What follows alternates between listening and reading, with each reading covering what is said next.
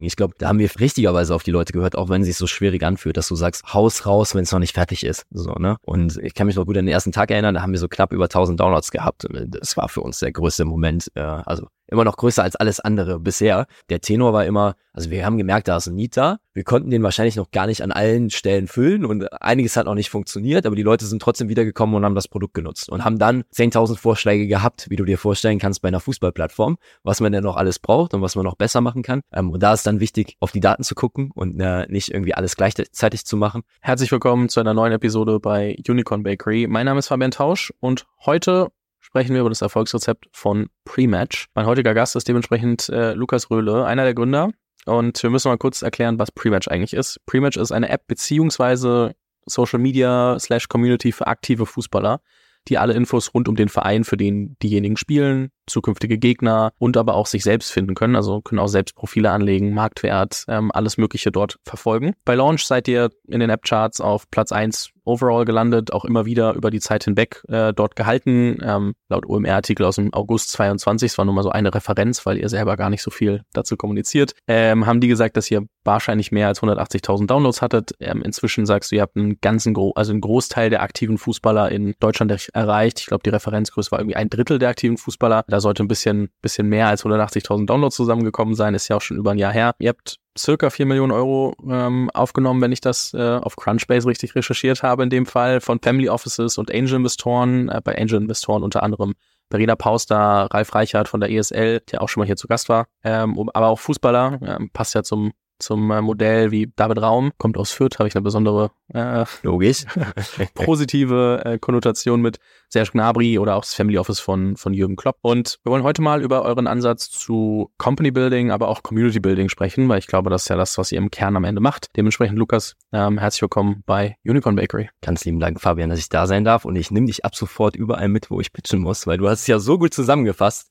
Da habe ich ja gar nichts mehr zu tun. Ähm, Freue mich. Ja, wir wollen uns ja auch auf ein paar andere Sachen äh, fokussieren als so die, die Basisinfos. Ich würde gern mit, ja, wobei, welche Zahlen, Daten, Fakten kommuniziert ihr denn rund um Pre-Match? Das ist immer so eine gute Frage. Ne? Also du hast jetzt schon einige gesagt. Also wir sagen, dass wir mehr als jeden dritten Fußballer, jede dritte Fußballerin auf der Plattform haben. Wir merken auch, dass sich das aktive Fußballer in Deutschland war das. Ne? Aktive ne? Fußballer in Deutschland. Wie viele genau. gibt's davon? Es gibt ungefähr zwei Millionen, ja, je nachdem, wie du es ausliegst. Also die Zahlen äh, sind auch so ein bisschen volatil. Gerade durch Corona sind einige zurückgegangen, kommen wieder hin. Ähm, und bei uns passiert halt viel. Ne? Deshalb bin ich auch immer so ein bisschen wieder am Stocken. Ah, wo stehen wir jetzt gerade? Weil ähm, im Sommer hatten wir einen großen Launch im Jugendfußball. Äh, da ist viel passiert. Das heißt, die Zahl hat sich so wieder so ein bisschen verändert. Aber das ist das, was wir immer kommunizieren. Haben mehrere hunderttausend Monthly Active User auf der Plattform. Also sehen, dass wir schon einige erreichen. Ambition ist nochmal viel, viel mehr zu erreichen und dann noch zu begeistern. Aber das sind so die Zahlen, die, die wir kommunizieren. Dazu sieht man natürlich dann so ein bisschen was von außen. Gute Bewertungen im App Store, das ist immer so für uns wichtig, dass du siehst, ey, die Leute lieben auch wirklich das, was wir bauen. Ähm, genau. Welche KPIs schaut ihr euch dann an? Also ich meine, klar, User ist wahrscheinlich eins, aber dann haben wir natürlich irgendwie so Sachen wie Retention und alles Mögliche. Also was sind so die Kern-KPIs, ähm, die ihr euch anguckt, um zu sagen, okay, was wir da bauen, hat wirklich Fundament und ist was, was äh, dem User auch Spaß macht? Ja, also da muss man, glaube ich, da anfangen, wo du eben auch angefangen hast. Was sind wir eigentlich? Und ich glaube, das ist immer so ein, so ein Misch, aber wir sind am Ende des Tages so ein Sport Social Network. Also du hast Social Network Aspekte, eher weniger Social Media. Also das ist was, wo wir uns schon so ein bisschen von abgrenzen.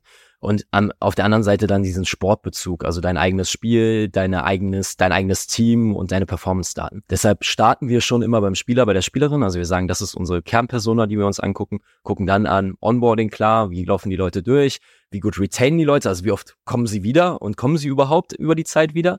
Ähm, Engagement ist für uns ganz wichtig, das heißt, wie oft kommen sie wieder und wie viel Zeit verbringen sie auf der Plattform. Ähm, und dann geht's gerade so ein bisschen in den Social-Bereich rein. Ja, also wie viel wird interagiert, wie viel geben die Leute auch selber auf die Plattform. Wir sind gestartet mit ziemlich viel Media und Daten. Wir kommen jetzt dahin, dass wir auch immer mehr die Community mit einbinden. Ähm, deshalb ist das momentan ein ganz, ganz großer Fokus. Und bei uns intern ist das dann so unsere eigene Definition, wo wir sagen so, wie viele Spieler kommen Woche für Woche wieder und sind quasi auf der Plattform aktiv und geben Pl Sachen in die Plattform ein. Da haben wir dann nochmal Submetrics. Das wird aber, glaube ich, zu lang, äh, langweilig und zu detailliert. Da könnte ich dir eine Stunde drüber erzählen. Ähm, aber am Ende des Tages dann klassische Social Network Metriken, die auch für uns wichtig sind. Jetzt hat, äh, ich habe da mal mit Iad Madisch von ResearchGate sehr ausführlich drüber gesprochen. Social Network normalerweise den Effekt, dass es sehr exponentiell wächst. Das heißt, ganz wenig Nutzer am Anfang und dann kommen so ganz kleine Subcommunities immer äh, mehr dazu und irgendwann weitet sich das aus und das ist so äh, ein extremer Push und auf einmal sind alle darauf. Bei euch ist es ja schon so, seitdem ihr gelauncht habt, ist es sehr viel Aufmerksamkeit da drauf. Was bedeutet das dann für auf der einen Seite Wachstumsziele, aber auf der anderen Seite auch, wie man, wie man die Daten äh, evaluiert, weil du ja, also wie habt ihr das auch angefangen zu testen eigentlich, bevor ihr dann publicly gelauncht seid? Das sind jetzt, das sind wahrscheinlich Viele zwei, Fragen, drei ja. Themen. Äh, fangen wir vielleicht mal mit dem, wie, wie sind wir gestartet an, weil ähm, ich glaube, das ist auch relativ ungewöhnlich. Ähm, wir sind tatsächlich gestartet, indem wir einen Instagram-Account in einer Liga in Deutschland gemacht haben. Also wir haben gesagt so, hey, guck mal, am Ende des Tages interessiere ich mich für mich, mein Team, meine Liga. Das ist erstmal mein Kerninteresse im Fußball. Also aktive Fußballer, da geht es erstmal so um mein Spiel. Ähm, und dann haben wir einen Instagram-Channel aufgemacht, da sind es relativ schnell so 1500, 2000 Follower draufgekommen und haben gesagt, ey cool, Deutschland gibt es irgendwie mehr als 10.000 Ligen, da ist irgendwo Potenzial da. Lass den Leuten doch mal sagen, wir bauen hier irgendwas, aber ihr müsst dafür uns zehn Fragen beantworten, unsere, eure Handynummer uns geben, so ein bisschen Investment machen und dann ähm, werden wir euch das einfach mal mocken per WhatsApp. Ähm, und dann haben das sehr viele Leute gemacht. Wir waren so ein bisschen überlaufen. Und dann haben wir erstmal den ersten 150 Leuten per WhatsApp im Prinzip unsere Plattform gefaked. Also wir haben den Leuten Links geschickt, wir haben den Leuten Artikel geschickt und haben geguckt, worauf klicken die, was interessiert die und haben da super viel gelernt. Also haben am Anfang ganz andere Assumptions gehabt, was Leute cool finden und hatten so unsere eigene Vorstellung, haben dann gemerkt, so, oh, vielleicht sind das doch ganz andere Sachen. Was waren so die Dinge, die ihr gedacht habt, die dann überhaupt nicht eingetreten sind? Ja, also eine lustige Sache war, wir dachten immer so, Livestreams ist jetzt das Größte. Ja, also ich will unbedingt meinen Livestream von meinem Spiel und dann haben wir schnell gemerkt, naja gut, ich stehe ja selber auf dem Platz während dem Spiel und so der Livestream an sich, also die 90 Minuten sind vielleicht für mich gar nicht so spannend, sondern es ist dann irgendwie die eine Szene, aber da das nicht so einfach für mich als User war, ähm, war es für die Leute überhaupt nicht interessant. Also die Leute sind nicht draufgeklickt. Und auf der anderen Seite haben die Leute dann immer auf Zeitungsartikel geklickt. Und wir haben gesagt, kann, wie kann das sein? Ja, weil unsere User sind so 18 bis 35 so in der Regel zu dem Zeitpunkt gewesen. Und da hat keiner zu Hause ein Zeitungsabo. Ja, dann sind wir tiefer reingegangen und haben gesagt, was steckt denn eigentlich dahinter? Warum äh, trinken klinken die Leute da drauf her, weil sie irgendwie Aufmerksamkeit für ihr Spiel haben wollten und weil sie das Gefühl hatten, hey, wenn ich in der Zeitung stehe, dann werde ich wahrgenommen. Ähm, und das waren dann so, das war so ein typisches Beispiel dafür. Und es gab immer mehr so Kleinigkeiten, die sich dann zusammengefügt haben. Und dann hatten wir für uns immer den Anspruch, dass wir gesagt haben, bevor wir irgendwie Geld raisen, wir sind am Ende des Tages First Time Founder, wir haben alle unsere Erfahrungen gemacht, aber so richtig irgendwie Startup und dann auch im VC-Kontext haben wir noch nicht, oder im Risikokapital-Kontext äh, hatten wir noch nicht gemacht. Wollen wir erstmal ein Produkt bauen? Ja, und dann haben wir sehr hacky unsere erste App-Version gebaut, waren ganz stolz, haben gesagt, so, jetzt brauchen wir ganz viel Manpower und Womenpower und launchen unser erstes Produkt und dann kam Covid. Äh, eine Woche vorher wurde der Spielbetrieb gestoppt. Wir hatten wirklich eine, eine App, die kannst du keinem zeigen und haben dann uns wieder neu sortiert, sind mit gestartet, aber sind alles, alles hat aufgebaut auf diesem WhatsApp und äh, Instagram-Prototypen, äh, wo wir jetzt immer noch ganz, ganz viele Sachen, die wir da am Anfang sehr, sehr einfach validiert haben, in der Plattform sehen. Und dann der, der erste Prototyp als App, der ist dann rausgegangen und daraufhin haben wir dann auch erstes Investment aufgenommen von Business Angels, weil wir gesagt haben, so hey, guck mal, wir können mit ganz, ganz wenig ein Produkt bauen und stellt euch mal vor, wie das ist, wenn wir ein bisschen mehr Ressourcen haben und richtige Mitarbeiter, Mitarbeiterinnen ähm, und nicht alles irgendwie hacky und scratchy selber lösen. Ähm, genau, und das waren so die ersten, die ersten Tage. Okay, das heißt, äh, irgendwann kam dann MVP. Ähm, wie, also wie war dann so auch Feedback von, von den Usern, als ihr dann aus, ich meine am Ende, die haben euch eine Nummer gegeben, die haben euch Fragen beantwortet, die haben dann irgendwie ein paar Artikel über Sachen bekommen und dann haben sie so gesehen, ah, okay, da passiert was. Und ähm, dann ist ja trotzdem noch mal was anderes, wenn ich den Leuten dann doch irgendwie ein konkretes Produkt pitche. Klar. So, was, wie, wie, gut hat das funktioniert? Ähm, und gerade, weil es war ja so ein kleiner Kosmos. So, ich meine, am Ende musste man erstmal damit loslegen, gucken ähm, und von man, man hat ein paar Mockups hinzu, dass es ein funktionierendes Produkt ist, ja schon nochmal ein anderer Schritt. Hm? Definitiv. Ich würde es nicht funktionierendes Produkt nennen. Also das muss man auch sagen. Ich glaube, da haben wir viel auf, äh, richtigerweise auf die Leute gehört, auch wenn es sich so schwierig anfühlt, dass du sagst, Haus raus, wenn es noch nicht fertig ist. So, ne? Und äh, ich kann mich noch gut an den ersten Tag erinnern, da haben wir so knapp über 1000 Downloads gehabt. Das war für uns der größte Moment. Äh, also immer noch größer als alles andere bisher. Also Nick hat das letztens nochmal in seiner Retro reingeschrieben, dass es immer noch so das, das Wichtigste war. Und da hat ganz, ganz viel nicht funktioniert. Ne? Aber du hast gesehen, dass die Leute dir das trotzdem verzeihen, weil der, der Core von dem, was du baust, den fanden sie halt geil. Ne? Also die haben halt gesagt, boah, wie geil ist es denn, dass irgendwie endlich mein Spiel geil dargestellt wird und dass ich mehr habe als nur mein Ergebnis und dass ich mir meine Sachen nicht zusammensuchen kann und dass ich meinen Freunden folgen kann und ich mit meinen Freunden vergleichen kann. Und ich glaube, der, der Tenor war immer, also wir haben gemerkt, da ist ein Need da. Wir konnten den wahrscheinlich noch gar nicht an allen Stellen füllen und einiges hat noch nicht funktioniert, aber die Leute sind trotzdem wiedergekommen und haben das Produkt genutzt und haben dann 10.000 Vorschläge gehabt, wie du dir vorstellen kannst bei einer Fußballplattform, was man denn noch alles braucht und was man noch besser machen kann. Ähm, und da ist dann wichtig, auf die Daten zu gucken und äh, nicht irgendwie alles gleichzeitig zu machen. Ähm, aber ich glaube, das war sehr viel das erste Jahr, also wirklich zu sagen, hey, es ist bei Vibe noch nicht fertig, aber trotzdem sehen die Leute schon viel in den ersten Funktionen, in den ersten Funktionalitäten und darauf dann aufzubauen. Ich meine, bei Social Media überlegt man sich oft so was zu dieser Core Loop. Äh, ich habe einmal aufgenommen mit äh, Nia Yal, der Hooked geschrieben hat und dann auch äh, das Buch, wie man sich so ein bisschen, wie man indistractable wird. Aber also es geht immer darum, die Leute trotzdem dazu incentivieren, auf die Plattform zu kommen, dass sie dann quasi eine gewisse Gewohnheit entwickeln und das immer wieder machen. Was ist so der, also warum komme ich am Ende auf eure Plattform? Und äh, wie schafft ihr es auch, dass die Leute dann immer wieder auf eure Plattform kommen? Ich finde es nochmal wichtig zu sagen, wir sehen uns nicht als Social Media, also auch wenn das wahrscheinlich von außen ist, ist, ist es das Gleiche. Ne? Aber für uns ist Social Network oder Sports Social Network hat immer noch so ein paar andere Aspekte, weil wir sagen, bei uns geht's weniger um Inspiration. Also da, das ist so ein bisschen, äh, warum ich das auch sage. Ähm, aber einfach angefangen, das Wichtigste für die Leute ist ihr eigenes Profil. Ja? Also mein eigenes Spielerprofil. Wir hatten jetzt gerade wieder in unserer WhatsApp-Community irgendwie ein Voting und ich hätte es nicht gedacht, aber es hat alles geschlagen und die Leute haben gesagt, das ist mir am wichtigsten, dass ich irgendwie da meine, meine, mein eigenes Profil habe und darüber äh, mich identifizieren kann. Also sagen kann, ich bin Fabian, ich spiele in dem und dem Verein. Das sind meine Stats, guck mich an, ich bin ein guter Fußballspieler oder Fußballspielerin. Und davon beginnt dann die ganze Experience. Und dann hast du bei uns, wie bei anderen Social Networks auch, dass du Leuten folgen kannst, dass du deine Informationen bekommst. Aber sicherlich bei uns ist so der Core-Loop rund um die Spiele. Also Fußball natürlicherweise, und es ist in jedem Teamsport so, was ist das Highlight?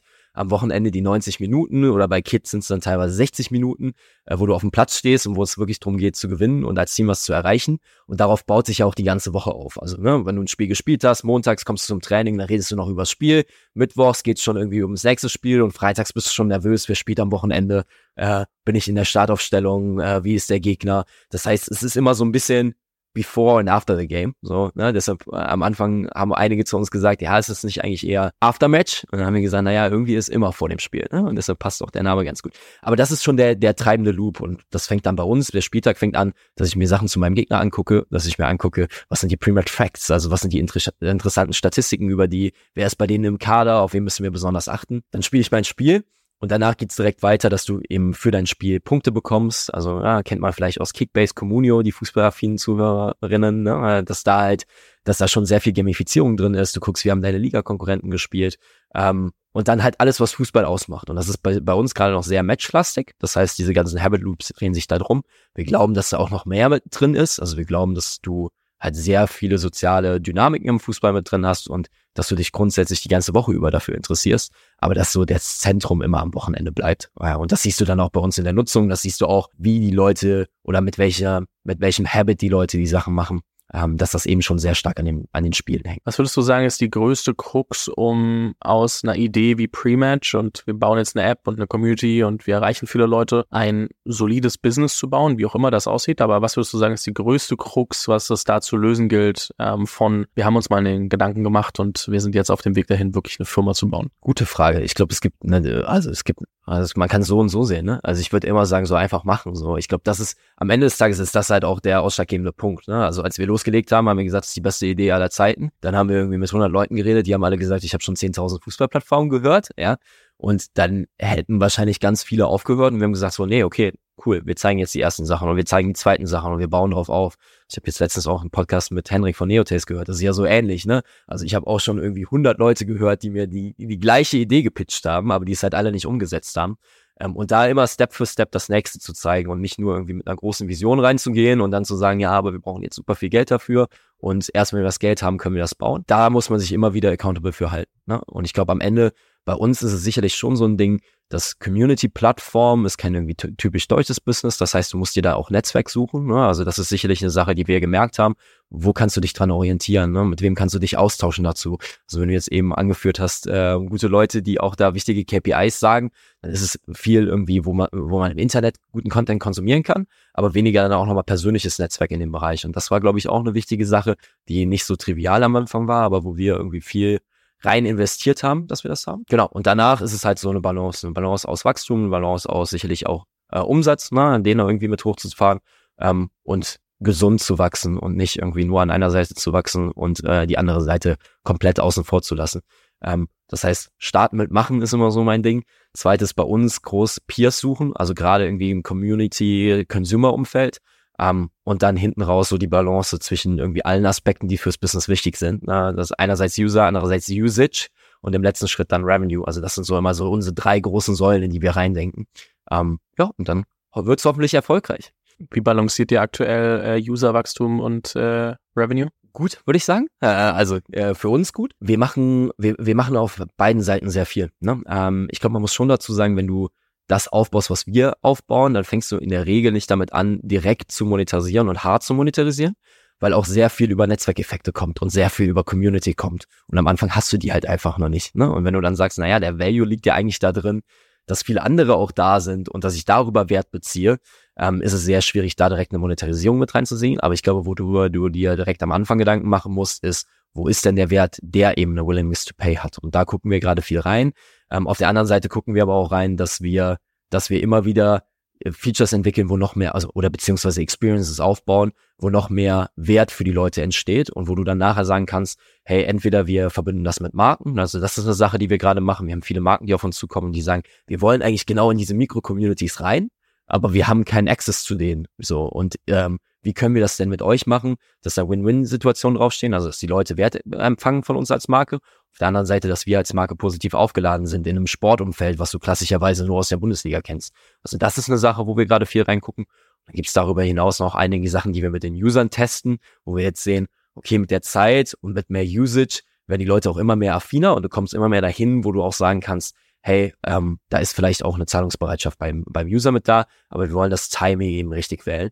Ähm, deshalb immer darum kümmern ähm, und den richtigen Zeitpunkt finden, wann du die Revenue Streams integrierst und nie voll zu Kosten der, der Nutzer das, äh, Nutzerin. Das ist immer so ein bisschen unser Einsatz. Also wir sagen, wir wollen am Ende des Tages erstmal eine geile User Experience haben und dass die Leute gerne bei uns drauf sind und nicht, dass die Leute genervt sind und sagen so, hey, guck mal, ja, die wollen ja nur Geld mit uns verdienen. Ja, sondern dass sie sagen, ey, das ist, das ist unsere Fußballplattform und klar spielt da Monetarisierung eine Rolle.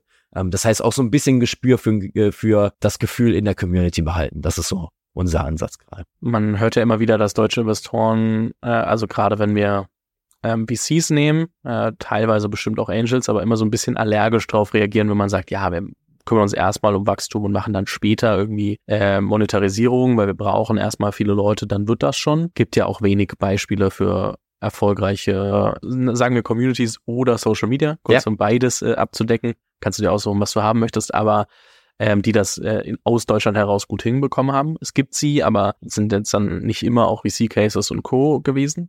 Das heißt, wie hat das, also das ganze Feedback, was ihr bestimmt zum Teil direkt bekommen habt, Klar. aber vielleicht auch einfach aufgeschnappt habt, äh, dazu beigetragen, wie ihr euch finanziert? Ich würde vielleicht nochmal anmerken, du hast gesagt, so, wir, wir kümmern oder nicht wir, aber allgemein ist dann auch, wir kümmern uns später um Monetarisierung. Ich glaube, das ist gar nicht der Case. Ich glaube, du kümmerst dich schon um Monetarisierung, aber du schaltest die vielleicht noch nicht an. Ich glaube, da ist ein großer Unterschied drin. Und das war auch das, was ich eben meinte, dass du es immer balancieren musst, aber alles im Blick haben musst. Das heißt, wir haben zum Beispiel von Anfang an uns darüber Gedanken gemacht, wo ist die Monetarisierung hier und wo sind unsere Proofpoints dafür. Aber wir fanden es vielleicht an ein, zwei Stellen noch zu früh, das Ganze jetzt anzuschalten, aber schon gut für uns zu validieren, sodass wir sagen könnten, sobald wir eine kritische Masse für uns erreicht haben und auch das Timing passt, schalten wir es an. Also das finde ich immer noch wichtig mit anzuführen. Klar, ne, also du merkst schon, dass Deutschland grundsätzlich erstmal vom VC-Markt ein bisschen mehr B2B ist, würde ich sagen, und ein bisschen mehr erstmal auf Safety und auf stabile Revenues und dann irgendwie Wachstum hinten raus. Wir merken aber auch, dass wenn du gerade dich mit guten B2C-Investoren, Investoren hier in Deutschland unterhältst, dass sie auch diese Modelle verstehen und auch den Ansatz verstehen, den wir gewählt haben. Wir haben für uns eher das Ganze ganz anders angegangen von Anfang an. Also wir haben jetzt nicht gesagt, VC ist das Allheilmittel für uns und wir wollen unbedingt jetzt so schnell wie möglich ein VC mit reinnehmen, sondern wir haben vor allen Dingen in der ersten Runde bewusst gesagt, wir brauchen erstmal Leute, die mehr Erfahrung haben und die mit uns das gemeinsam machen wollen. Und dann haben wir neuen Business Angels draufgenommen. Das war für uns die beste Entscheidung, die wir machen konnten. Wir haben vielleicht das große Glück, dass bei unserem Produkt und unserer Plattform die Begeisterungsfähigkeit so der Zielgruppe Business Angels vielleicht was anderes ist, als wenn du ein Chemieprodukt rausbringst, ja, auch wenn es wahrscheinlich begeisterte Chemiker, Chemikerinnen gibt und sind damit gestartet und dann haben wir das eher so genommen, dass wir gesagt haben, hey, was brauchen wir denn jetzt gerade in der Phase? Was wird denn gerade für uns wichtig? Einerseits kurzfristig, dann auch mittelfristig und dann, was können wir vielleicht langfristig nochmal mit draufnehmen? Und dann haben wir für uns einen großen Pool an Angels aufgebaut, die alle gepoolt sind, sodass wir operativ kein Thema mit haben. Wir aber aus diesem Netzwerk wieder super viel für uns rausziehen. Also ich poste was in, eine, in unsere WhatsApp-Gruppe rein und ich muss dann fast schon irgendwie nach einer Stunde reinschreiben, bitte keine Rückmeldung mehr, reicht jetzt. Also ihr habt mir schon genug geholfen, ja. Ähm, aber das ist dann vielleicht auch wieder unser Community-Gedanke. Also den Gedanken, den du auf der Plattform hast, den haben wir so ein bisschen auch auf die investierenden Seite übertragen, dass wir gesagt haben, hey, so Power of Communities, da glauben wir einfach fest dran. Und deshalb ist unser Setup darüber entstanden und darüber, dass alle Leute gesagt haben, boah, du, du musst diese Person noch mit reinbringen. Also die ist so begeistert von dem, was ihr macht und die kann euch so viel Wert mitstiften. Und jetzt gucken wir uns schon auch nochmal um, wo kannst du nochmal das Ganze irgendwie mit einem institutionellen Investor anreichern, wo du dann nochmal einen anderen Aspekt zu bekommst.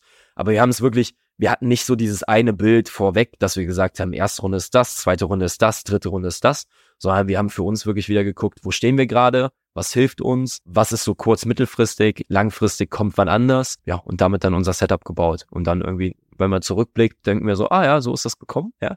Sind aber jetzt äh, für den Moment sehr, sehr happy damit. Das ist aber nicht für alle, für alle Jahre eingefahren, ne? sondern das ist immer wieder neu ausrichten und umschauen, was ist so der nächste Schritt dann für die Company. Mhm. Du hast gerade kurz das Pooling von Investoren angesprochen. Kannst du einfach zwei, drei Sätze dazu sagen für diejenigen, die sich noch nicht damit so viel ja, beschäftigt haben, warum das Sinn macht? Also gar nicht unbedingt aus allen steuerlichen, das ist keine Steuerberatung hier, aber so, dass man einmal kurz versteht, warum das Sinn macht. Äh, bester Rat, den du immer von deinem Steuerberater bekommst und Anwalt, nichts zu, zu dem Thema in Richtung Steuern sagen. Äh, aber ich glaube, das ist auch gar nicht das größte Ding. Vielleicht aus Gründersicht ne, oder Gründerinnen-Sicht. Ich glaube, es ist wichtig, dass du operativ immer handlungsfähig bleibst. Und wenn, gerade wenn du halt viele Shareholder hast, gibt es halt einige Situationen, wo das vielleicht nicht mehr der Fall ist. Also sagen wir mal, du hast irgendwie eine Entscheidung, du musst zum Notar gehen und jeder deiner Shareholder muss auch zum Notar gehen. Dann kann das einfach sein. In der Regel ist es einfach, wenn du ein, zwei, drei, vier Leute hast. Wenn du jetzt dann irgendwann mal 20 Leute hast, wird das vielleicht ein bisschen schwieriger, die Leute dann zum Notar zu bekommen. Ähm, Gerade wenn jetzt jemand zum Beispiel mal auf Retreat in Südafrika ist und drei Wochen Digital Detox macht. Und dann bist du als Unternehmen eben drei Wochen geblockt, weil du eben noch diese eine Unterschrift brauchst oder das eine Voting zu deinem Stimmprozess. Und deshalb geht es in der Regel darum, dass du operativ nicht dir diese Blocker mit rausnimmst, also dass du operativ nicht in Probleme mit reinläufst, wo du auf Stimmen angewiesen bist, die du vielleicht nicht so schnell bekommst. Und auf der anderen Seite, glaube ich, aus einer Investoren, Investorinnen-Sicht, dass dir nicht jeder reinredet und dass du nicht dauerhaft damit beschäftigt bist, deinen Shareholder-Kreis zu managen. Also dass du einfach sagen kannst, hey, ich habe feste Ansprechpartner, ich muss jetzt nicht 200 Türen einreißen zu einer, äh, zu einer Entscheidung, sondern ich gehe zu den zwei, drei Leuten, ich sperre die mit den zwei, drei Leuten und gehe dann weiter. Das ist in unserem Fall dann das Board. Wir haben ein Board integriert, das ist sehr klein, also bewusst auch sehr klein. Und hinter dem Board gibt es eben einen großen Angel Pool mit einem Pool Leader und zwei Vertretern. Aber das heißt, wir merken im Operativen gar nicht die Angels, sondern wir merken die nur, wenn wir sie brauchen. Also wenn wir sagen so, hey, da ist was, da brauchen wir die Hilfe, da sind sie da. Und wenn wir sagen, hey, wir wollen vorankommen, dann haben wir eben sehr kurze, sehr schnelle Entscheidungsprozesse. Und wichtig vielleicht nochmal zu erwähnen, es geht gar nicht darum, dass du im Pooling dann die Leute denen die Stimme wegnimmst. Ähm, das ist gar nicht der Fall, sondern dass du dann zum Beispiel sagst, hey, ihr habt drei Tage, fünf Tage Zeit abzustimmen, aber wenn ihr nicht abstimmt, können wir auch weiter agieren. Also dann sind wir nicht darauf abhängig und müssen euch hinterherrennen, weil oft ist es wirklich dieses, dieses Zeitthema, die Verfügbarkeit ist eher so das größere Ding, als weniger, dass die Leute nicht irgendwie dran teilnehmen wollen. Du hast gesagt, dass ihr eine WhatsApp-Gruppe habt, äh, von den ganz wenigen Angel Investments, die ich gemacht habe. Ähm, dort kriege ich meistens dann irgendwie eine E-Mail, Investor-Update, einmal im Monat, da steht ganz am Ende oder ganz am Anfang, je nachdem wie strukturiert ist, ein Ask mit drin, so hey, könnt ihr uns dabei helfen? Und da gibt's vielleicht noch so eine Liste mit, ja, diejenigen haben uns so und so viel geholfen, deswegen kriegen die jetzt hier noch eine Rakete, da noch eine Rakete im Notion Board. Aber das heißt, äh, ihr habt das trotzdem äh, ein bisschen legerer auf äh, WhatsApp geregelt? Wir hatten tatsächlich mal die große Ehre, dass wir da auch einen kleinen Artikel drüber schreiben durften, ähm, wo wir das so ein bisschen zusammengefasst haben. Deshalb habe ich es ganz gut noch auf dem Schirm. Ich habe es vorher gar nicht so gemerkt. Äh, wo kommen wir daher? Wir kommen eigentlich aus der Vereinskommunikation. Also wir waren selber in Vereinen zuständig und haben dann gesagt, so, ey, ist ganz wichtig von Anfang an das ordentlich aufzusetzen. Wir haben für uns verschiedene Aspekte. Der erste Aspekt, es gibt dieses E-Mail-Update, was du angesprochen hast. Und das gibt's bei uns sogar in drei Formen. Es gibt einmal eine E-Mail, die kannst du in zwei Minuten lesen und da hast, bekommst du alles vom Business mit. Dann gibt's eine große, ausführliche Notion-Page mit auch KPIs und allem drum und dran, wo du dir wirklich in jedem Bereich angucken kannst, was ist da passiert. Und dann gibt's nochmal ein Video. Also wir fassen das dann am Ende nochmal als Video zusammen. Das heißt, Nick und ich in der Regel, Fiete ist jetzt nicht der, der größte Fan, da irgendwie nochmal ein großes Video aufzunehmen, deshalb verteilen wir uns das ähm, nehmen das dann kurz nochmal als Videoform auf. Ähm, und jeder unserer Angel-Investoren und Investorinnen konsumiert das anders. Also ich habe Leute, die sagen, ich höre das als Podcast während meiner Autofahrt. Ja, äh, ich habe andere gesagt, die ich mache das mir immer abends auf dem Fernseher und dann gucke ich mir das an. Ja, ähm, und andere gucken sich einfach nur die E-Mail da durch. Ähm, das, was wir darüber haben, ist, ähm, jeder findet sein Format, jeder fühlt sich informiert ähm, und jeder kann in den Bereich reingehen, wo er wirklich helfen kann. Das heißt, wenn du jetzt jemand bist mit Marketing-Background, kannst du vielleicht weniger in Legal-Fragen helfen. Dann guckst du dir aber das Marketing, den die Marketing-Deep Dive an. Und dazu haben wir dann für uns eine Angel-WhatsApp-Gruppe oder eine, eine Investoren, Investoren-WhatsApp-Gruppe aufgesetzt, wo nur wir reinschreiben. Äh, also das ist auch nochmal wichtig. Also das sind jetzt irgendwie keine großen Diskussionen oder da wird keiner genervt. Und da sind wir aber auch mit Shortcam-Requests unterwegs. Also sagen wir nicht, wir begrenzen uns jetzt auf die eine Mal im Monat, sondern da kann es sein, dass ich sage, hey, ich bin heute in Berlin und ich brauche heute einen Arbeitsplatz, wer kann mir helfen? Aber ich bin zufälligerweise mit acht Leuten aus dem Team da.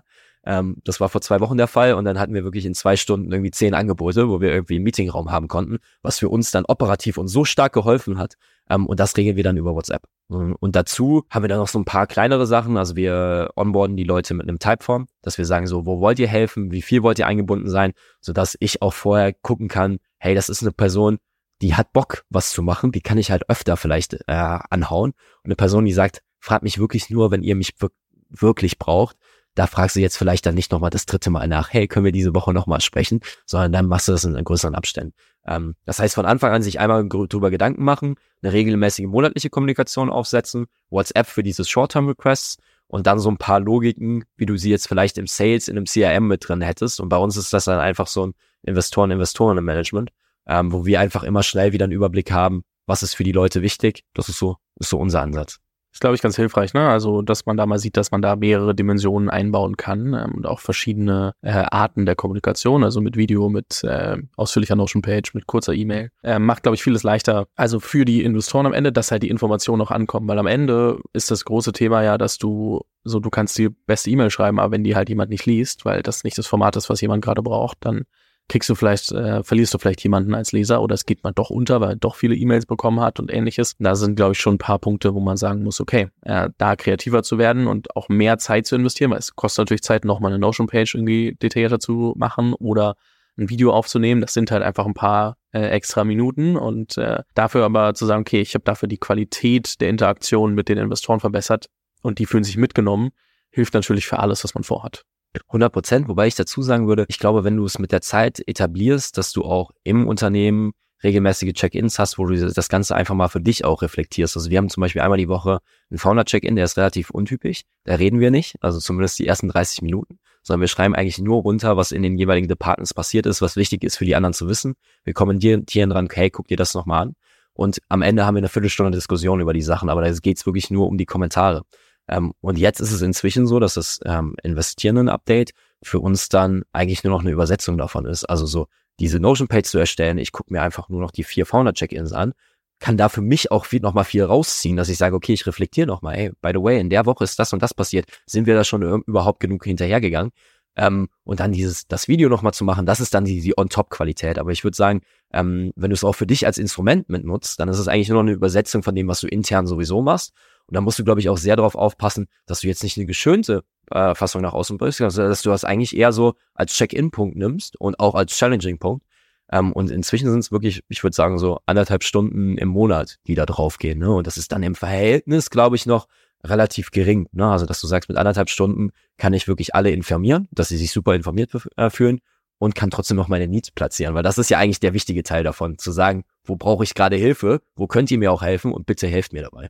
Ja, fair enough. Ihr habt es ja jetzt trotzdem so gemacht, dass ihr bisher Angels und Family Offices mit drin habt und noch keine VCs. Das gibt euch wahrscheinlich auf der einen Seite ein bisschen äh, Zeit zum Atmen, weil ein VC doch manchmal auch, so wie ich es wahrnehme, andere Maßstäbe hat, okay, wir müssen jetzt nächste Runde vorbereiten, wir müssen dies, wir müssen das. Ich will nicht sagen, dass andere professionelle Investoren das nicht tun, aber ich glaube, ihr könnt immer noch für euch, also ich sage immer, wenn du Angels und vielleicht Family Offices mit reinnimmst, dann hast du einfach eine andere ähm, Venture-Dynamik und Investorendynamik, als wenn du einen VC mit drin hast. VC ist ein deutlich klareres äh, Outcome, was passieren muss. Und je später man einen VC mit reinnimmt, desto mehr hat man halt Zeit, sich doch auf die Fundamentals zu konzentrieren, die du eigentlich als VC auch haben willst, aber manchmal so ein bisschen vielleicht auch Sacrifice. Ich, mir fällt gerade das deutsche Wort dazu nicht ein, aber wo du sagst, okay, wir pushen jetzt trotzdem ein bisschen mehr und äh, was nicht immer nicht immer gut sein muss. Wie denkt ihr generell? Äh, du hast vorhin kurz gesagt, dass ihr über institutionell nachdenkt, aber ähm, wie denkt ihr jetzt über die Zukunft äh, von, von Pre-Match nach? Immer offen. Ne? Also ich sag mal, es gab auch die Option, dass wir das äh, vorher schon hätten machen können, aber die Logiken haben vielleicht noch nicht so gegriffen und das sind dann oft gar nicht so Logiken.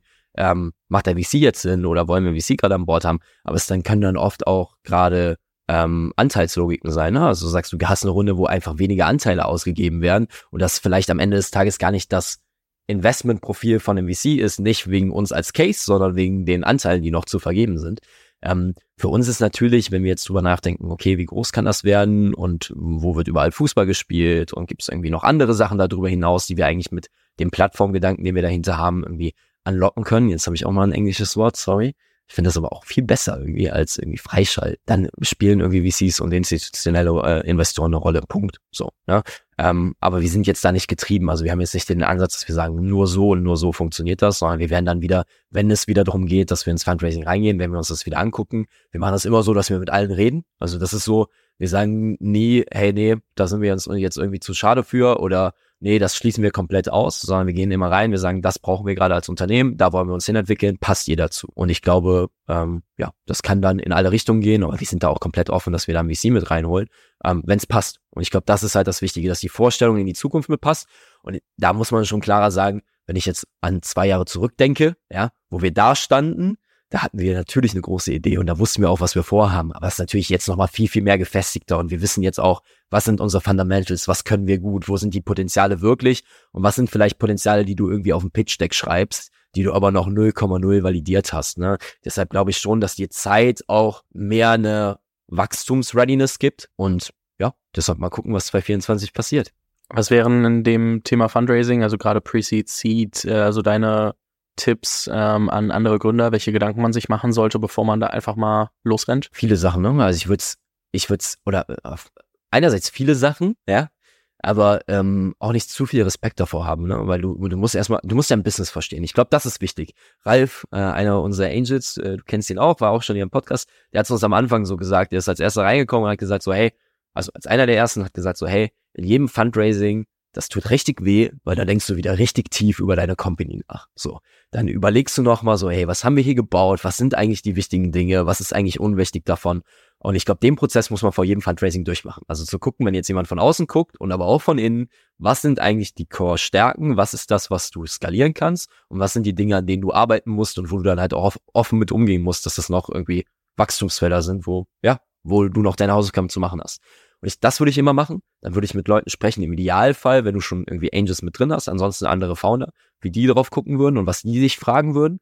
Ähm, und dann würde ich rausgehen und würde mir erstes Feedback holen. Ich würde nie sagen, okay, geh jetzt raus, hol mir erstes Feedback und zieh das aber genauso durch, wie ich es vorher hatte, sondern ich würde immer gucken, wie kann ich das, was ich im Kopf habe, besser rüberbringen. Also, weil oft ist es, ändert sich gar nicht die Storyline, sondern oft ändert sich eigentlich nur das Verständnis, wie kommt es bei anderen an und was versteht, also was versteht der Gegenüber. Und den Prozess zu machen, also sich wirklich intensiv zusammenzusetzen, dann irgendwie erstmal ein interner Sparring zu machen mit den Leuten, die entweder Founder oder andere Angels, rauszugehen, initiales Feedback zu holen ähm, und dann in Fundraising mit reinzugehen. Und ich glaube, dann beginnt auch richtig das Fundraising. Aber wenn du da schon gestärkt bist und weißt, wo du hingehen willst, dann ist der Prozess danach eigentlich ein Abarbeiten. Danach ist es halt irgendwie viele Leute kennenlernen. Im Idealfall hast du natürlich schon Connections, ist aber auch kein Problem, wenn du die nicht hast und die von deinem Business äh, begeistern, aber dann auch von dem Businessmodell, was dahinter steht. Ja, ja so, so sind wir es bisher immer angegangen. Wenn man Geld bekommt, dann fängt man auch irgendwann ein paar Leute einzustellen. Ihr seid ja jetzt auch mehr als nur das Gründerteam. Wie viele Leute seid ihr aktuell? Ich sage immer zu viele, äh, weil ich glaube, ich finde es immer schwierig, sich über Headcount äh, zu definieren. Da haben wir nämlich auch, also erstmal beantworte ich deine Frage, dann sage ich gerade, wo, wo die her die Antwort kommt. Äh, wir sind, glaube ich, 23 gerade, weil glaube ich, ist immer Anfang des Monats, ne? da ändern sich oft Dinge, äh, bei uns eher nach oben momentan und sind so verteilt, dass wir ungefähr mit 70 Prozent äh, an der Plattform wirklich arbeiten. Ne? Also dass wirklich der Großteil einfach guckt, dass wir eine geile Plattform bauen. Dass wir sagen, hey, lass uns darauf fokussieren, den Rest finden wir, also den Rest handeln wir schon. We have your back, sage ich immer. Das ist so, so meine Abteilung, ja. Und der Rest soll sich wirklich darauf fokussieren, dass das läuft.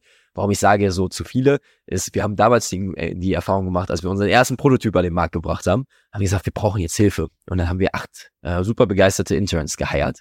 Und dann kam Covid und dann haben wir erstmal gedacht, naja, was machen wir denn jetzt? So. Und da haben wir gemerkt, so ein Teammanagement, boah, das nimmt ja auch viel Produktivität. Ne? Und ich glaube, dass man sich dass, dass wir für uns dann gemerkt haben, eine Effizienz, also klar, ne, mit mehr Team kannst du auch mehr erreichen, Punkt. Aber dabei auch eine Effizienz dabei zu, äh, zu behalten, ja. Ähm, das kommt nicht von heute auf morgen. Also kannst nicht 50 Leute einstellen und danach ist so irgendwie Organisationsstruktur und Co. alles aufgestellt. Ne? Und das ist auch eine Sache, mit der wir uns groß auseinandersetzen. Das heißt, 23 Leute, dann gibt es irgendwie viele Leute nochmal im Umfeld, die uns supporten. Du hast nochmal einen Praktikanten, eine Praktikantin. Aber das ist so das Core-Team, mit dem fühlen wir uns gerade wohl wenn jetzt nochmal größere Themen aufkommen, musst du das sicherlich auch nochmal aufstocken. Ähm, aber unser Anspruch ist, mit wenigen viel zu machen ähm, und dann gesund zu wachsen, auch was Headcount angeht. Was sind da die größten Learnings, so wenn du darauf zurückguckst, auf ähm, Recruiting und äh, Organisationsentwicklung? Mm, ich habe letztens auf einer Konferenz was Gutes gehört, was ich dann auch für mich selber so wahrgenommen habe. Ich glaube, du musst wirklich Leute einstellen, die Flexibilität annehmen können, also das, was irgendwie ein Startup ausmacht. Also ich glaube, wir haben dann schon da einen guten Job gemacht, aber das irgendwie so ein bisschen zufällig, ja. Also so zu sagen, so, hey, wirklich ein Startup-Mindset mit reinzuholen. Also du kannst super Leute haben, die von außen kommen, die aber aus einem, ich brauche Safety und ich muss wissen, was die nächsten zwei Monate passiert und ich will jetzt eigentlich schon wissen, was die nächsten zwei Jahre passiert und gib mir meinen Plan, dann arbeite ich den ab. Ähm, ich glaube, das ist eine wichtige Sache. Wir heiern immer sehr viel für, auf Culture. Also so, wir haben so dieses typische Teamsport. So, wir wollen, dass jeder sich untereinander äh, unterstützt, aber es nicht nur irgendwie erzählt, sondern wir gucken auch, hast du vielleicht schon mal, warst du schon in einem Team, warst du schon mal in der Community? Passt das zu uns? Testest du das auch mit, äh, mit Fragen? Also wie testest du das dann im Prozess? Ich hoffe immer, dass Nick und Fiete das besser testen als ich. Ich glaube, das wäre die ehrlichste Antwort. Ich, ich mache so sehr viel aus Gefühl. Ne? Also ich, äh, ich bin da wirklich sehr ein Bauchmensch. Nick und Fiete sind da sehr viel rationaler. Ne? Aber wir gucken schon immer, dass wir bei bei allen Fulltime-Stellen haben wir es eigentlich so, dass wir drei Founder mit jeder Person gesprochen haben. Ähm, dass Lisa und Thea, äh, die quasi ähm, den ganzen HR-Prozess bei uns äh, managen, äh, mit den Leuten gesprochen haben. Und dann hat halt jeder so ein bisschen seine Rolle. Also jeder, ich bin halt sehr viel irgendwie in diesem ganzen Culture, passt das zu uns als Team, äh, passt das in unser, wie wir arbeiten mit rein. Ähm, und Nick und Fiete besetzen dann andere Bereiche. Ähm, aber wir probieren das so ein bisschen dann so zu verteilen, dass ähm, am Ende so ein Gesamtbild bei rumkommt. Ne? Das heißt, bei mir ist es wirklich so dieses so, ich will dich kennenlernen und ich will wissen, wie du als Person bist. Und ich will die Vorstellung haben, bereichert das uns als Team? Ja, und da kannst, musst du auch anders sein. Das ist ja auch super. Ne? Also Diversität ist sicherlich auch ein ganz großes Thema da, was nicht immer einfach ist am Anfang als Fußball-Startup im Amateurfußball. Ne? Und dann auf der anderen Seite aber auch, was sind so die Grundeigenschaften, die wir brauchen und wo kannst du die an ein, zwei Sprachen äh, raushören? Ich probiere immer sehr viel auf Erfahrungen aufzubauen. Also weniger darauf, was du mir jetzt erzählst, sondern eher darauf, beschreib einfach mal, wie das war in den Situationen. Ne? Und äh, was war irgendwie das, was dir am meisten Spaß gemacht hat, auch wo du, du aufgehst. Also ich probiere auch immer so ein bisschen die Leidenschaft zu erfragen von den Leuten. Äh, ja, und am Ende sage ich dann, was in meinem Bauch ist und äh, weiß, dass die anderen äh, nochmal so ein bisschen mehr die Hardfacts auch abgestimmt haben. Hast du Dinge, wo du das Gefühl hast, okay, das war ein Fehler, den ich gemacht habe, jetzt gar nicht auf eine eine Person bezogen, sondern mehr so generell, wo du gesagt hast, okay, da muss ich meine eigene Art, wie ich an so einen Hiring-Prozess rangehe, verändern? Ja, ist immer, immer schwierig. Auf, also auf Personen ähm, kannst du es ja auch nicht beziehen. Ich, also ein guter Hinweis oder ein guter Rat, den mir viele meiner Freunde am Anfang gegeben haben, als ich grund, äh, gegründet habe, ist hire Senior. So, hol dir Senior-Leute mit rein. So, dann startest du, dann hast du aber vielleicht nicht direkt die Mittel, dir irgendwie zehn super Seniors mit reinzuholen, die gerade alle in tollen Jobs sind, die super viel gesehen haben und die sagen jetzt, hey komm, lass das doch mal zusammen machen. Das heißt, ich finde das immer, es ist ein sehr wichtiger Ratschlag, weil ich glaube, du hättest mehr oder viele Fehler vielleicht nicht gemacht. Auf der anderen Seite machst du vielleicht Fehler schneller, wenn du noch irgendwie jung und unbekümmert bist. Das ist so dann die andere Seite, die ich dabei habe. Ähm, aber ich glaube, zu den richtigen Punkten Seniority mit ins Team mit reinzuholen, das hat uns schon sehr geholfen. Ne? Also, dass du sagst, acht Interns am Anfang, die einfach gehasselt haben. Also wir haben dann wirklich in meinem Elternhaus irgendwie äh, ein Offside gemacht, ja, und dann äh, wurde nicht Verstecken gespielt, aber so eine Art, ja. Also das war so der Spirit damals. Versus wenn du dann irgendwie den ersten Frontend hast, der irgendwie 15 Jahre Erfahrung hat und der weiß, wie du Plattformen aufbaust und der dir auch schon mal so ein bisschen eine Skalierungsoption mit reinbringt. Ähm, ich glaube, du brauchst beides drin. Ähm, und das früh genug reinzuziehen ist wichtig. Ich glaube, wir haben nicht den Fehler gemacht, aber ich glaube, es war schon, wir hätten nicht zu lange darauf warten, so, äh, warten können, ähm, bis wir es gemacht haben. Und deshalb da, wenn die Möglichkeiten da sind, wirklich gucken, dass du es an einigen Stellen im Team hast. Ähm, plus, das vielleicht auch noch, nicht zu viel mit Freelancern arbeiten, zumindest bei unserem Modell. Ja, also bei unserem Modell ist sehr, du baust Tech auf, so. Und du musst eigentlich das Wissen in-house haben. Und du hast trotzdem gerade auch in so in Tech-Positionen, zumindest wie wir es wahrgenommen haben, hast du vielleicht immer noch mal den Tick, naja, was in einem Jahr ist, ist vielleicht nicht so wichtig, weil ich nicht mehr dabei bin. Das ist bestimmt nicht so. Also ich will den Leuten nichts Falsches unterstellen.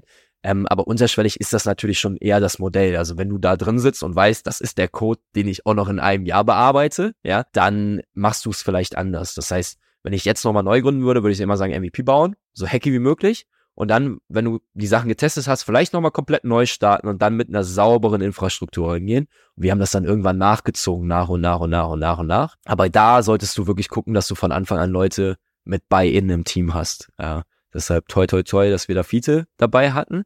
Ähm, aber auch auf den anderen Positionen im Tech- und Product-Team ist es, glaube ich, wichtig, dass die Leute lang, langfristig incentiviert sind. Wie ist das für dich als äh, First-Time-Founder, der dann auf einmal natürlich auch Leute managen muss und äh, nicht mehr nur, ja, guck, was kann ich jetzt machen und ich spreche hier mit Leuten, sondern auch irgendwie gucken musst, dass, dass das alles zusammengehalten wird? Ich habe den großen Vorteil, ich habe sehr viel im Fußball gemacht äh, und ich war eine Mischung aus leicht verletzt und untalentiert und habe dann schnell für mich gemerkt, boah, Trainer ist doch viel geiler. So, also da, da, da kann ich irgendwie viel mehr irgendwie für mich erreichen. Ähm, und war mit 13 Jugendtrainer, das war viel zu ambitioniert. Die Jungs waren elf, ja. Ja, die haben nicht immer auf mich gehört. Aber dadurch hatte ich dann schon so diese Situation, okay, du bist für ein Team verantwortlich. Das habe ich dann weiter irgendwie für mich im Vereinsleben gemacht. Ich war dann irgendwie Chef und Vorsitzender von meinem Heilverein. Also scheiß mal auf die Position, scheißegal. Aber konnte da für mich viel draus lernen, so wie funktionieren Gruppen und was ist in der Kommunikation da wichtig und wie muss ich mich damit auch verhalten. Deshalb war es für mich gar nicht so neu. Es war nochmal neu im Business-Kontext und es ist dann nochmal neu, wenn du, klar, sechs Jahre lang als Trainer Spieler gesehen hast, äh, Linksverteidiger, dann weißt du vielleicht eher, was du dem sagen musst, als wenn du mit einem Product-Team zusammenarbeitest. Aber das war so ein bisschen mein Background, wo ich viel von partizipiert habe. Und dann klar, ich glaube, der die schwierigste Aufgabe ist, irgendwann aus dem Operativen rauszuwachsen. Das habe ich auch noch nicht ganz geschafft. Ja, äh, das muss ich mir auch immer wieder sagen, weil es ja auch Spaß macht und weil du, ähm, weil du halt auch viele Dinge oder viel Know-how hast, was gerade Ne, unser erstes Testing, da waren noch nicht alle Leute dabei. Und wenn du da irgendwie deine, deine Learnings nicht sauber dokumentiert hast, dann fehlen die Leute hier hinten dabei. Aber dass du dann immer mehr aus der operativen Rolle, ich mach's jetzt selber in eine Coaching-Rolle äh, rüberkommst und in der Sparring-Rolle rüberkommst.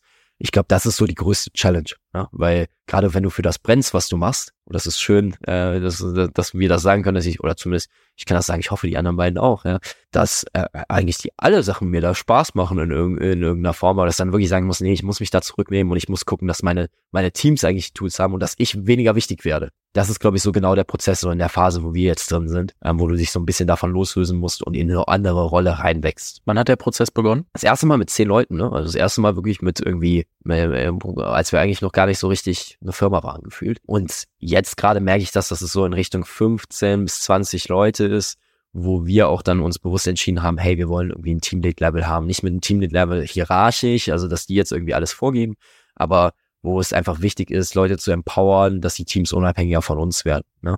Um, ähm, und jetzt gerade sind wir bei 23 und gehen dann noch mal ein bisschen größer hinzu. Und da merken wir, es ist halt schon sehr sinnvoll, gerade bei den vielen Themen, die wir aufmachen. Ne? Also du hast jetzt wirklich nicht nur, du hast nicht ein Produkt und hast einen Online-Shop und that's it, sondern bei uns kommen dann auch noch viele Sub-Dimensionen dazu. Und ich will jetzt nicht Produkt und Online-Shop als einfach beschreiben, so bei Weitem nicht. Aber bei uns sind inzwischen irgendwie, ich glaube, acht interne Teams, die wir haben. Ähm, und äh, Tendenz ist eher, dass das wächst und dass wir die dann wieder zusammenlegen müssen, aber dass du halt einfach sehr viele Themen besetzt. Ähm, und da ist es halt zwingend notwendig, weil äh, ich kann mir nicht mehr jeden Social Media Post angucken, äh, selbst wenn ich auch irgendwie noch für, für Marketing zuständig ist, bin. Ich brauche halt Leute, wo ich weiß, ey, die machen ihren Job besser als ich. Wenn wir so sechs bis zwölf Monate in die Zukunft gucken, ja, ich weiß, das ist immer schwierig im Startup, aber welche Hypothesen hättest du gerne bewiesen oder widerlegt? Also was sind so die Kernhypothesen, worauf du gerade rumdenkst, wo du sagst, okay, wenn wir Antworten darauf haben, egal wie die ausfallen, können wir einfach schneller moven? Ja, eine gute Frage. Wir haben am Freitag Board-Meeting und bis dahin muss ich das auch äh, für mich beantwortet haben oder für uns beantwortet haben. Nee, also wir setzen uns ja damit auseinander. Es ist tatsächlich so, dass wir es immer so machen, wir probieren die Sachen für uns zu bemessen und zu klassifizieren und dann einmal zu sperren. Das ist der Prozess, in dem wir gerade drin sind. Ne? Das heißt, wir haben da, glaube ich, aktuell zwölf Hypothesen. Es werden nicht zwölf bleiben. Ähm, das heißt, ich kann jetzt mal ein paar davon nehmen. Ein großer Punkt für uns ist dieser ganze Social-Aspekt. Ne? Also, dass du sagst, wie können wir die Leute noch mehr empowern, dass sie eigentlich die Plattform bauen. Also dass nicht wir die, die Sachen vorgeben, sondern dass sie die Plattform bauen. Ähm, und da haben wir dann langweilige Submetriken drunter, aber das ist so ein großes Theme für uns. Ein zweites ist, wie können wir auch schaffen, dass du Erwachsene und Jugendspieler, Spielerinnen auf der Plattform mit drauf hast, die halt grundsätzlich die gleichen Core-Funktionen haben und die gleiche Core-Funktionalität, aber dass du trotzdem noch ein bisschen mehr auf beide Gruppen mit eingehst. Also dass du sagst, klar, ein Zwölfjähriger, der in die Schule geht, ähm, und der irgendwie dann zweimal die Woche um 17 Uhr trainiert, ist anders als eine 32-Jährige, die in einem, Arbe im vollen Arbeitsleben steht, zwei Kinder hat und zweimal die Woche mit äh, ihren Freundinnen trainieren geht um 20 Uhr. Also da sind einfach nochmal Unterschiede und unterschiedliche Interessen drauf und noch mehr auf diese Persona einzugehen. Da gibt es sicherlich noch andere Persona, die wir im Kopf haben. Ne? Also auch zu sagen, Fußball ist mehr als nur die Spieler, Spielerin. Ähm, aber das ist, bleibt immer unser Kern von dem Ganzen. Das sind so zwei Themen, mit denen wir uns viel beschäftigen. Ähm, und dann sicherlich auch daneben irgendwie Wachstum und Revenue, die beiden Sachen irgendwie für uns immer weiter aufzubauen und gesund aufzubauen und dann auch zu gucken, wie kannst du diversifizieren? Ne? Also wir sagen nicht immer, es gibt nur einen Wachstumhebel oder es gibt nur einen Revenue-Hebel und da sind wir eigentlich schon wieder in meinen drei Bereichen vom Anfang. Ne? Also sagen, wir können Grow User, Grow Usage, Grow Revenue und danach sortieren wir es Und dann haben wir unsere Hypothesen und dann sagen wir, was hat den größten Impact und was ist vielleicht das größte Risiko long term. Ne? Und dann haben wir einmal eine harte Diskussion, nicht hart vom, vom, äh, vom Umgang, aber einfach hart von, ist das wirklich so und worauf, worauf berufen wir die Hypothese?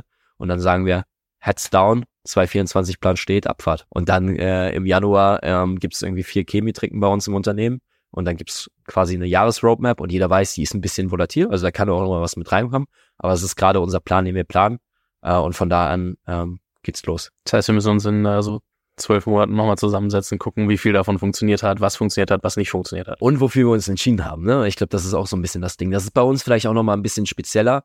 Wir sind halt immer sehr on-off-season getrieben. Auch wieder ein Wort, was ich vielleicht erklären muss. Also wir haben eine gewisse Saisonalität mit drin. Jetzt gerade im Dezember haben nicht so viele Lust auf Amateurfußball kurz vor Weihnachten. Dann bist du froh, wenn du mal irgendwie am Samstag auch zu Hause bist und die Geschenke einpacken kannst, ja. Und äh, im Juli, August brennt jeder auf den Fußballplatz zu kommen. Ne? Und deshalb ähm, ist bei uns immer so, bis irgendwie diese Winterpause beginnt, ist einfach nur Execution und dann ist so ein bisschen nochmal Recap, neu ausrichten und dann fängt wieder irgendwie die Rückrunde an. Äh, was wir jetzt inzwischen merken, was eigentlich ganz geil ist, weil du halt wirklich immer wieder diese, diese Neuausrichten-Phasen hast und die dir aber auch zu nehmen, das ist so jetzt gerade unsere, unsere Challenge für Weihnachten. Wir geben dann auch mal allen frei zwischen den Tagen, damit jeder mal runterkommt, dass du dann wieder mit vollen Akkus ins neue Jahr reinkommst. Ich bin auf jeden Fall gespannt, wofür ihr euch entscheidet. Ich glaube, das ist ein guter Rundumschlag, mit dem man mal so auch äh, das Ganze, Ganze abschließen kann, um mal zu verstehen, wo ihr gerade steht, woran ihr arbeitet, wie ihr über diverse Themen denkt. Äh, deswegen, Lukas, vielen lieben Dank, dass du die Zeit genommen hast. Ich würde dir natürlich gerne noch die letzten Worte des Podcasts übergeben. Dementsprechend äh, großes Dankeschön von mir. Ganz lieben Dank auch. Ich habe es hier schon persönlich gesagt äh, vor ein paar Wochen. Äh, ich glaube, ähm, wir als als äh, Fauna-Community sind sehr dankbar über den Podcast, weil ich äh, ich finde, das hat uns auch sehr viel äh, Wert gestiftet. Ne? Also ich habe dir das am Anfang gesagt, dass äh, es wichtig ist, dass du Peers hast. Und ich glaube, du schaffst einen Peer, der so ein bisschen virtuell ist damit. Äh, deshalb äh, ja, hoffe ich, dass das weiter genauso wächst und dass jeder viel interagiert und dafür sorgt, dass hier die Community auch wächst, weil das ist nur möglich, wenn sich jeder einbringt. Von daher äh, großes Lob an dich. Äh, das mal zum Abschluss. Dankeschön.